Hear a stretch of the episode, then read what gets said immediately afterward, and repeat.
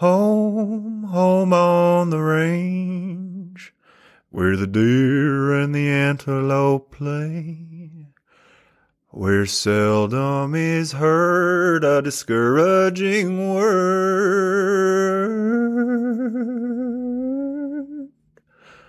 And the skies are now cloudy all day. Hello, welcome to the show. This is the Goodwind Podcast, and I'm Niko LaPelusa, your host. And uh, so happy that you are here. You can be anywhere in the world right now, but you are here with me in a way, whether you're listening in the car or you are watching. Thank you for being here so much. Uh, as always, like or subscribe. Um, that would help me out. And feel free to contribute to my Patreon or OnlyFans account where you get exclusive material, bonus episodes, and a lot more. You might even be able to see my nipples. And by doing that, by supporting my OnlyFans or Patreon, you will be helping me in my soul's mission, my life's mission to bring the American bison population back to the Great Plains. And if you are unaware, the reason I'm doing this is there was a time where we thought that having grazing animals contributed to the desertification of the land, meaning there's this, the land is becoming more and more desert. The Sahara Desert, for example, used to be lush forests. There's evidence of water, um, much like Mars. Mars became a desert. And grazing animals we thought that because they ate grass, right, and they exposed the soil to the sun, that they would actually contributing to the desertification, only to find out that that's the exact wrong and exact opposite effect.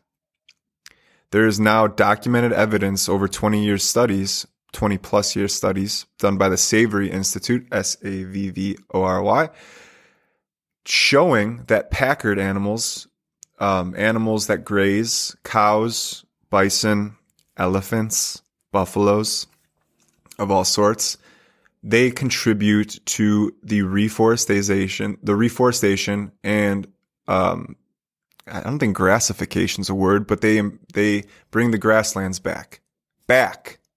So once desert, they have returned to grasslands. So it is not too late. If it's already a desert, these animals have the capability to bring land back to green and lush. How? Through poo. Through poo and pee. By munching on grasses, and they're in large herds, right? They cover lots and lots of area. They munch on grasses, they pee and they poop on the land, and they pound, they compact that and poo down by walking on it. And that has the effect of of fertilizing the soil. Furthermore, grasslands, when they get too tall, this is the reason we burn grasslands, is because we think that by burning them, if the grass gets too tall and it's not mowed down, then the new grass for the next year has a hard time growing because it's in shade. It's in the shade of the death of the previous grass. So the, the soil and the sprouts need the ability to receive light. So by munching the grass, we give the grass for the next year an opportunity to receive light and to grow. We're fertilizing it through pee and poop of these ruminant animals, uh, which fertilize the soil really well. And I think it has something to do with the fact that they have a bunch of different stomachs or something like that.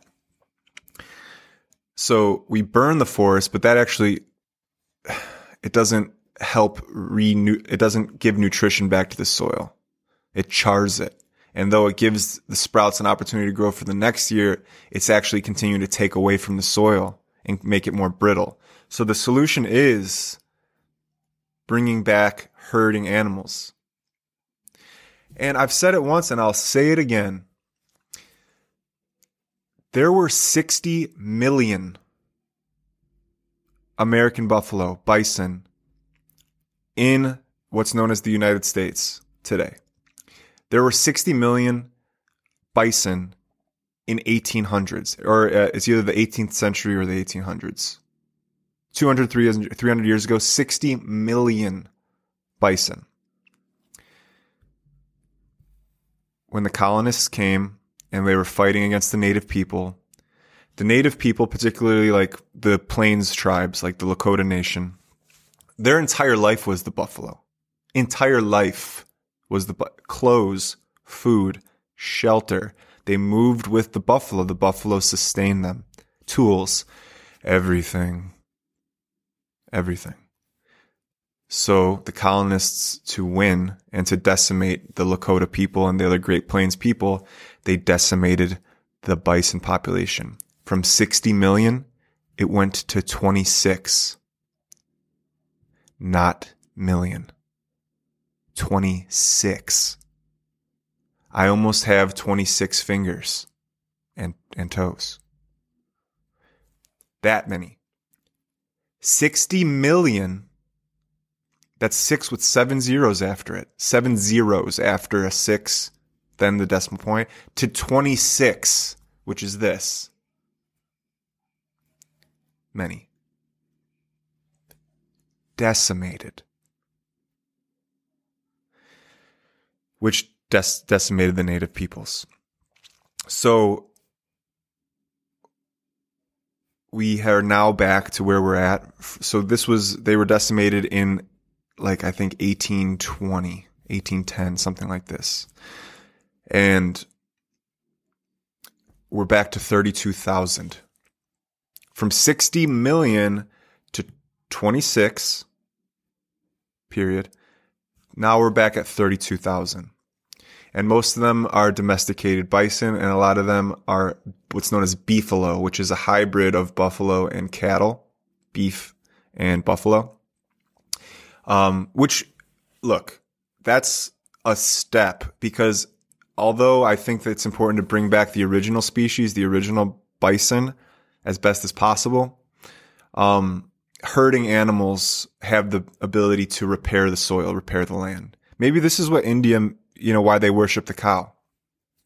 Maybe, you know, part of it because it's a, a it's, it's so important for revitalizing the land. And what does that mean? When we revitalize the land, um, we revitalize the water. Healthy land is where we live. Where we live is land. Healthy land will help supplement, filter out things that get to water, keep the waterways clean. And then that's, you know, water site recycled. So that is my mission. It's very clear how I'm going to get there. I don't know, but, um, and how I'm going to contribute. I don't know. I don't think I need to be like the person to contribute, but that's my, my energy. My prayers go in that direction. Um, and what's my part in, in it all, my part in bringing back millions of bison back to the Great Plains to repair this mono, this monocropped soil. Uh, unsure, but it is still the focus. And I'm getting some good feedback from the universe, if you will. Uh, by as soon as I've been talking about this and, and, and stating this, I'm learning stuff that I just, things are coming into my sphere, right? Because I'm programming myself to maybe listen for it. I'm meeting people that are giving me great information. And if you're not familiar, which I wasn't up to a couple weeks ago, there was something called the ghost dance. And this is, this was done by the native peoples as a last ditch effort to, um, it's really sad actually. And I recommend that you do some research on it. But yeah, it's as sad as you think, maybe. But a brief outline is, uh, all the, the, the tribes of the plains got together and they had a ceremony, a dance called the ghost dance to fulfill a prophecy or to create a prophecy to bring the buffalo back. That was the mission to bring the bisons back and to send the colonists back to Europe. To send the white white people away. And they got together and they said these prayers for days and they did this ceremonious dance and rituals all to bring the bison back. and to send the colonists away, it had the exact opposite effect. The colonists saw these tribes gathering and they viewed it as a threat. They viewed the gathering as some sort of organization and some sort of, you know, threatening activity. And, um, and it led to like a massacre. So the ghost dance, I mean, there's no way for me to justify it having not been there, but it's, I find it interesting that me as a descendant of white colonists am now so passionate about something I didn't, you know, something that I might have contributed to. And I'm wondering, my justification is maybe the ripples of something like the ghost dance aren't, they don't happen in the time. Magic and like manifestation and stuff, I think there's a lot to it. Okay. But the timing just seems abstract. Like time seems to be like the loop, like the loophole for lack of, for I guess a pun. It just, time seems cyclical and linear time seems to, you know, to have a lot of pitfalls, especially on the imagination or the spiritual plane, whatever that is. Um, and so my justification is like, yes, at the time it may have seemed like it set the native peoples back, and it, and it did. But it may have planted seeds for their mission to actually reemerge at a different time. I don't know. I found it interesting that I'm setting this goal and setting this intention, and now I'm getting I'm getting like historical lessons about others doing the same before I came. And I and it's I didn't know about the ghost dance beforehand. Um, but I found it really interesting. And I talked to, um, and I, and I lived in Minnesota where I trained at a jiu-jitsu academy and I had one of my favorite guys at the gym. We, we were at the same rank at the, at that time. Um, we would train together often, smoke some joints, you know, after, after class and hang out. Um, he's a man of the Lakota Nation. And that, at the time that meant nothing to me. Um, but now that I'm I'm strangely getting integrated into that world, being invited to ceremonies, um, and participating in in in some stuff um, that is of the pla- of Lakota peoples. And yeah, of course, it's weird. Like it's not like Dances with Wolves.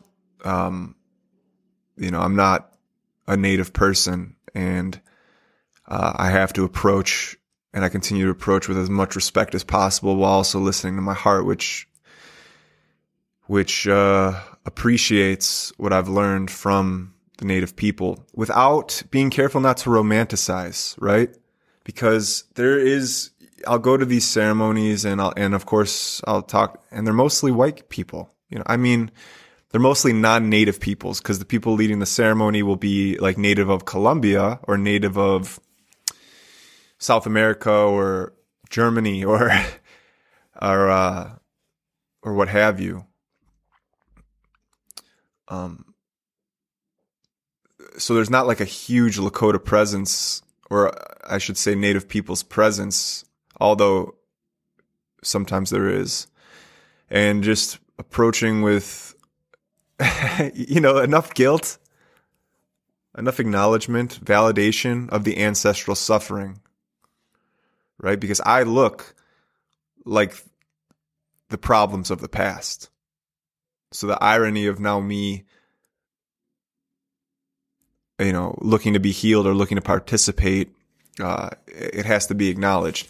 But there is a romanticiz, there's a romanticizing of like, of the native peoples. Like, we look, me and the other white guys that, that hang out uh, and, and, do these ceremonies, I can just hear in the language like, like they were living a hundred percent right. Like they were, they were perfect people, completely in touch with nature, and and we're the bad guys. You know, we're the we're the bad people, and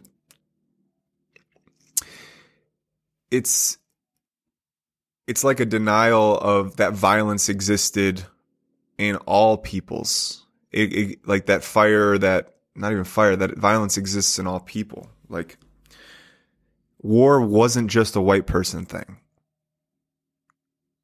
War is a phenomenon that exists in all cultures and existed before, um, you know, European colonists. Now, did we one up it with industrialization with guns and motor vehicles and bombs? Maybe, yeah. And it's like, did we go too far? Yeah. I mean, yeah, right? There's a beauty in innovation, but my point is war isn't just a, isn't isn't particular to race, you know. It transcends race. And of course it's like no one wants to hear this, but it's racist to be like, yeah, white people invented war. I it just is it just has existed. Territorialism like look at roosters, chickens, um, any any animal. There's a certain amount of defending, there's a certain amount of survival, and there's a certain amount of fight that lives in in a lot of creatures. Many particularly ones that are mobile. Even plants have defense mechanisms. Plants create poison because they can't move, they create poison. So that they're not eaten, so that their seed get, continues to get propagated. So I don't overly romanticize. I love a lot of the principles um, and a lot of the romantic type stories of of the native peoples with how they would be able to communicate with nature, with um, you know communicating with nature as a full on entity. You know, the water was not just a place to swim, it was, or fish or whatever, it was a being. And I value that stuff. Like, and I use it to try to understand the world while keeping in mind that, um, I don't know, it's not necessarily my culture. But maybe if we go further enough, farther and farther enough back, eventually culture disintegrates, right? If you go back to Lucy or Adam and Eve, or I mean, there's hominids that exists. I mean, I think we found the oldest skeleton. Uh, it was on Rogan, and I don't know no, enough about it, but um, we found a hominid that looks like a descendant of us, Homo sapiens, that predates Lucy, which was the previously old, you know, it predates her by many, many years. And I forget as if it's millions or hundreds of thousands, it's many. It's more than I can fathom. Um, and it's, and it's rough. Like shit, living out in the world, in the nature, I miss it. And yet I, I look at where I'm at. I'm in a room with controlled climate with insulation and a coffee and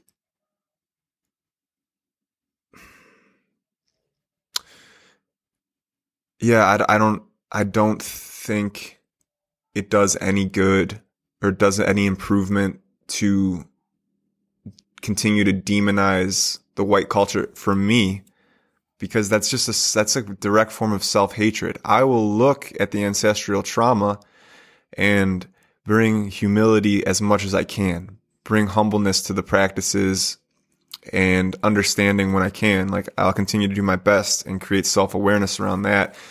But a particular like like demonizing innovation or industrialism it just doesn't seem to be the way either. It doesn't seem like I look at spirit as inclusive and it includes the present as much as possible. So presently we have these it's this technology and we have this industrialism and we have this these different races, you know? And it could be of privilege to be able to say this, but it's in God to me includes it all. There's no denial of what is, at least right now.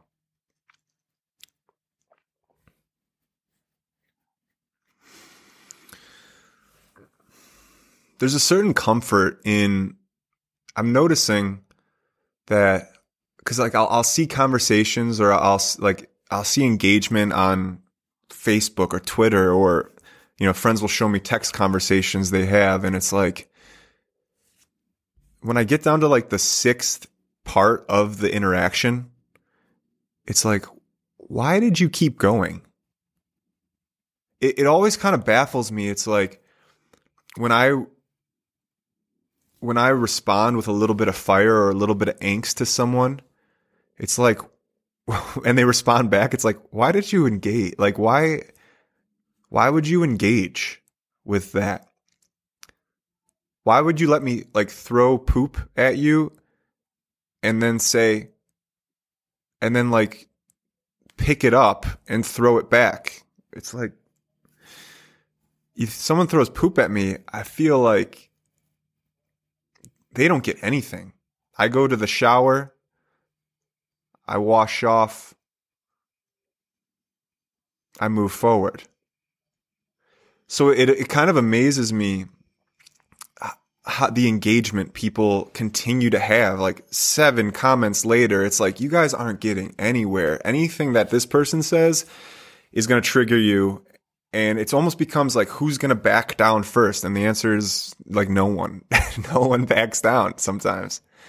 And I, what I've come to realize is there's a comfort in an enemy. I think a lot of like the philosophical existence that we have is answers the question who am i like who am why am i who am i and what's this all about through the perspective through this like through the question of understanding myself or who who am i. And a lot there's comfort in an enemy because it's like okay who am i not? I'm not that. It's almost like the sculptor that takes a big block and takes away everything that isn't the figure that they're carving, as opposed to someone who picks up pieces and, and smushes them together to create something. It's like taking a larger thing and trimming off all that isn't.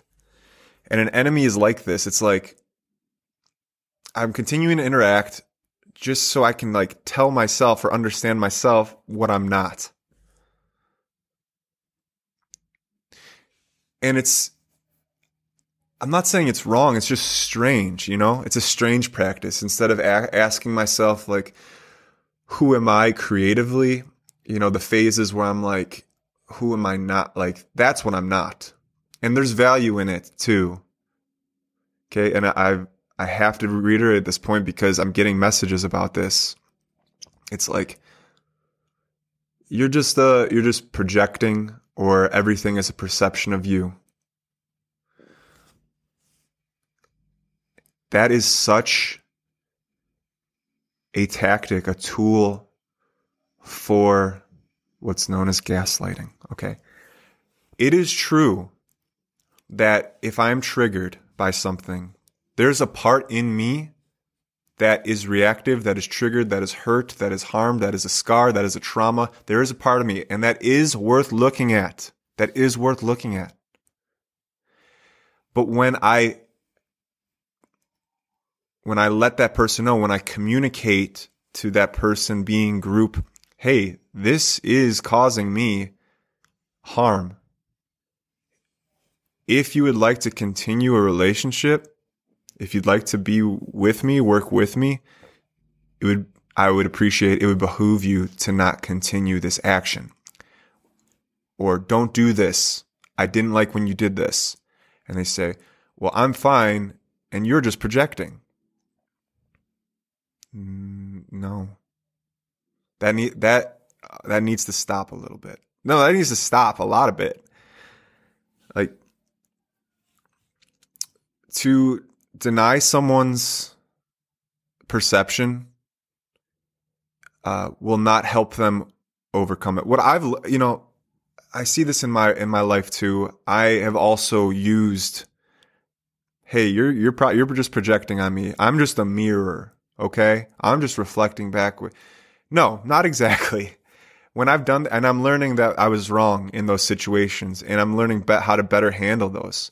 Because when I do something, and my girlfriend's like, "Oh, why did you do that? That makes me feel small and, and insecure," and I'd be like, "Well, that's all." And when I, that's all you, you know you got to know yourself. You got to know that you're bigger or like that you're greater, that you're divine, and then my actions won't affect you. Uh, shame on me for doing that, for saying that.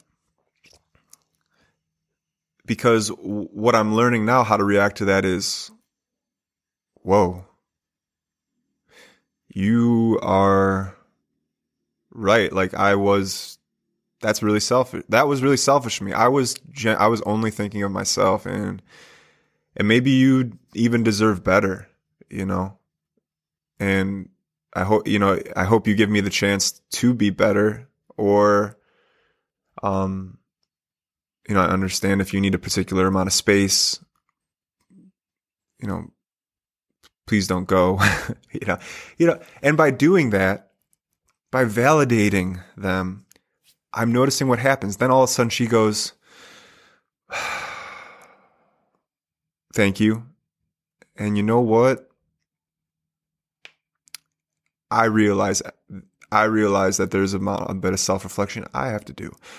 It's almost like by me being able to self reflect and me being able to validate her, now all of a sudden she can self reflect and validate herself. I'm getting the the response that I wanted when I said, You're just projecting which is what I wanted her to be like, oh my gosh, I am. Like, there is a part of me that I do need to address about this matter so that I don't come at you with such vitriol and fire. But that didn't happen. that doesn't happen because I was invalidating her thoughts and her experience. So, and by being defensive, and what do I get back? Defense. So that's the mirror, right? That's where the, that's how the mirror works in a way, or that's how it can work in a lot of ways but uh, but what I'm finding is, um, you know, uh, I it's my responsibility to step into that role and to acknowledge and to self reflect so that others can. And it's not always effective to say, "Hey, you need to look at this." You know, we don't throw stones if we live in a glass house or whatever. But when I've looked at myself in a lot of ways in, in a particular situation, and I've taken the time to self analyze and I'm like, well, this person still won't stop doing that thing. Hey, I got to tell them. It's been a year. It's been two years, three years, whatever, five hours, whatever it is. I, it's, I got to tell them this. I'm, I'm not remedying this within myself. It's not all my, my, my burden. Need to tell them. And then they'll either accept it, be able to self reflect, or they'll be defensive. And at that point, maybe that's when the break happens. So please, if you find yourself saying you're a mirror or that the person is is projecting anytime there's some sort of criticism your way, you're gonna have to let that maybe you don't have to. You probably keep going with it it would behoove you to let it go. I think it's a nice little portal into the love and into the understanding that you really desire. So, knowing who you are by knowing who you're not, and the comfort of an enemy, the comfort of having an enemy, to know who you are by knowing who you're not. Hmm. Yeah, I particularly like through text or through like a Facebook Messenger stream, it's like maybe I got one or two comebacks. You know, maybe I'll I'll comment, right? And it's usually not at a person. I'll usually comment on the post. And then someone be like, "Hey, you're wrong." And be like, "Well, this is why this is what I tried to mean and this is why I think that I, there's validity or this is why I'm right." And they'll say, "No, you're still wrong." That's when I'll go, I don't want to play anymore. Thank you. Thank you for your input. I don't want to play anymore. You're not invited to my birthday party.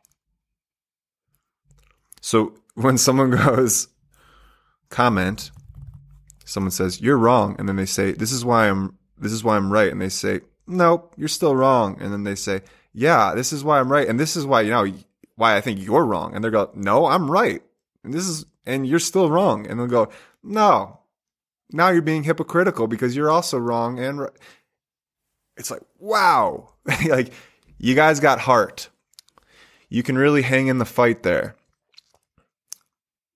the but the fight feels a little like fake because it's like you don't see the person's feelings. You don't see their body language you know you, you see words on a screen. Yeah.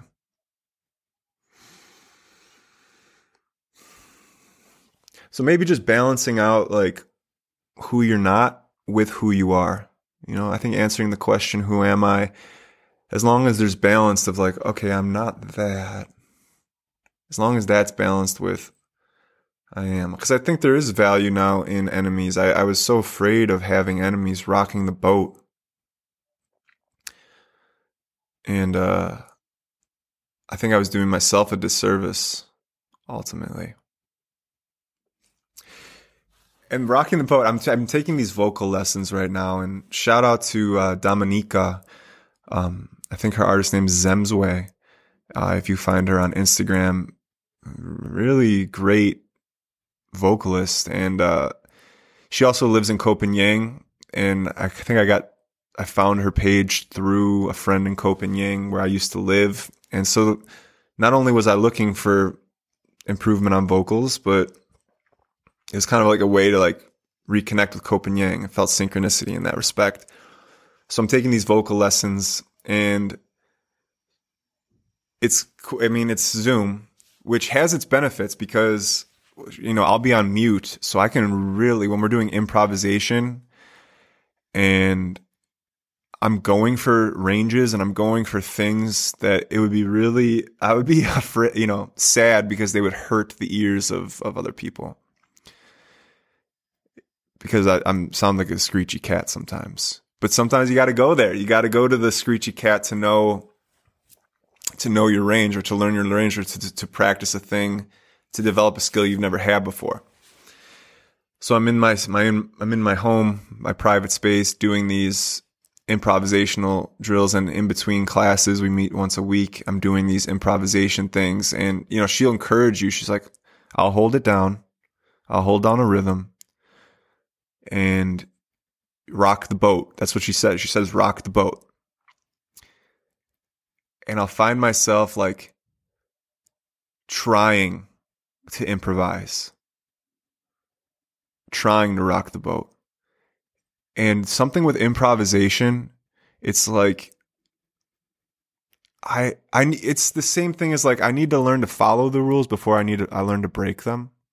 So I need to like follow along and then the improvisation it springs up like a hiccup, right? It's like I'm following along. Maybe it starts with the seed of like, okay, I'm going to impro- improvise and like go my own way. And then I continue along on the format. And then all of a sudden my, something comes to me where I, you know, try a different range or I try a different scale. And, and that's where like the beauty comes from. I feel like when I'm forcing improv, Im, improv or I'm forcing the boat rock, you know, it doesn't feel good. It feels, what does it feel like? It feels like, uh, look at me, you know, like, as opposed to here you go. and, uh,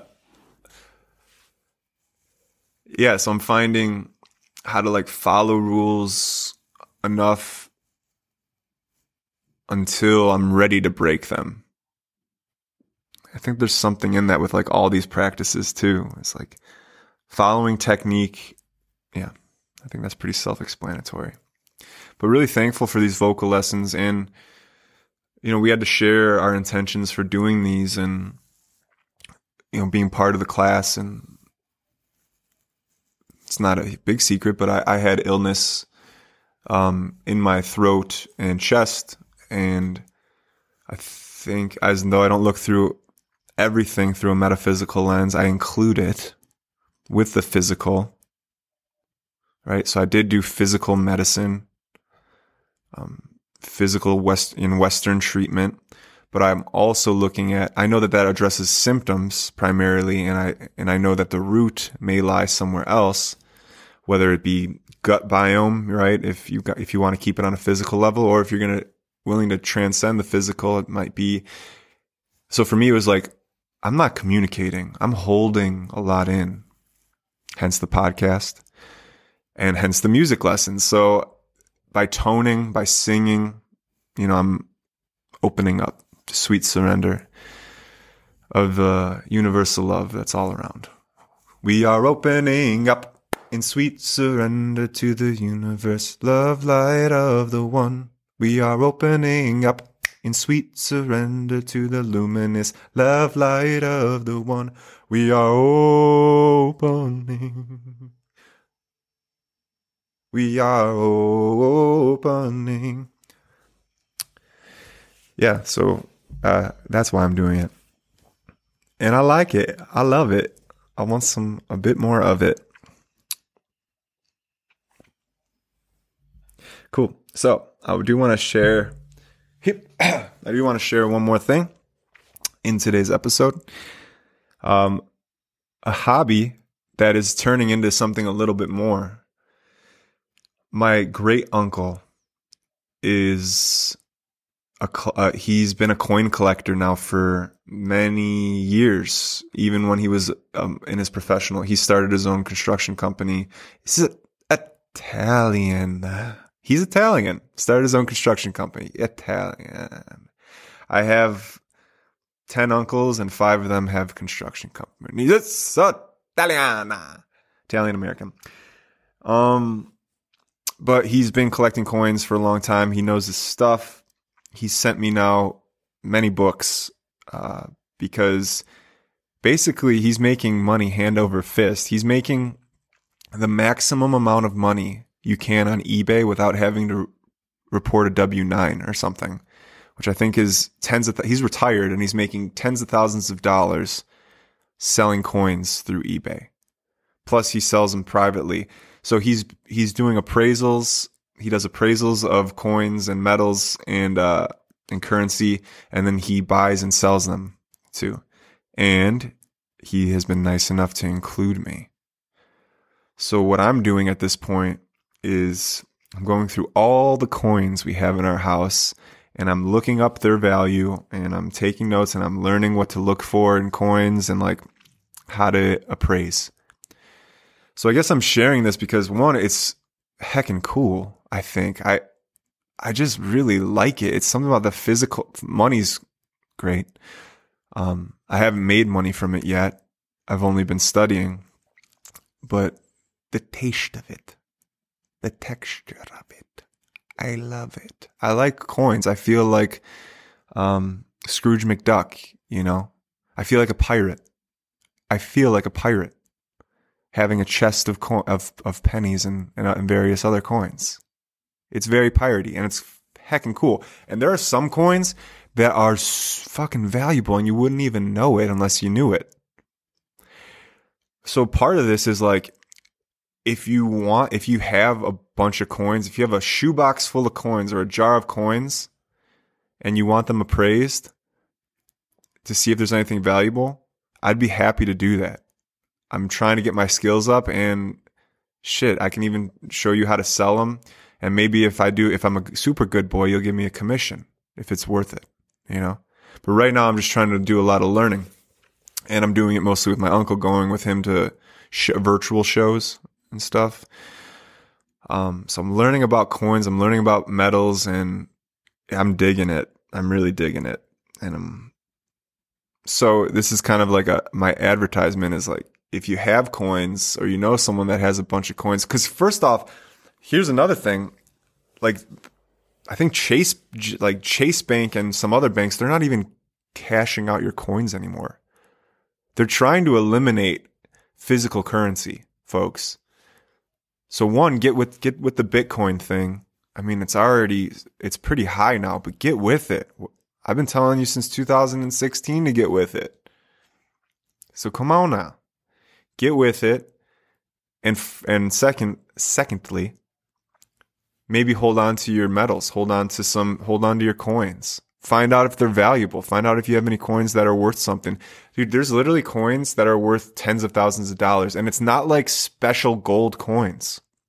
It's like here's a nickel or like a, a half dollar or a nickel whatever that there was an error in the printing press or in the mint and because of that there was only 5000 of these made and because of the rarity it's worth thousands of dollars. One coin a nickel. So there's money you might have money that you don't know you have. And there's a bunch of ratings to these coins that I'm learning and it's there's a lot to it but it's it's cool. It's cool.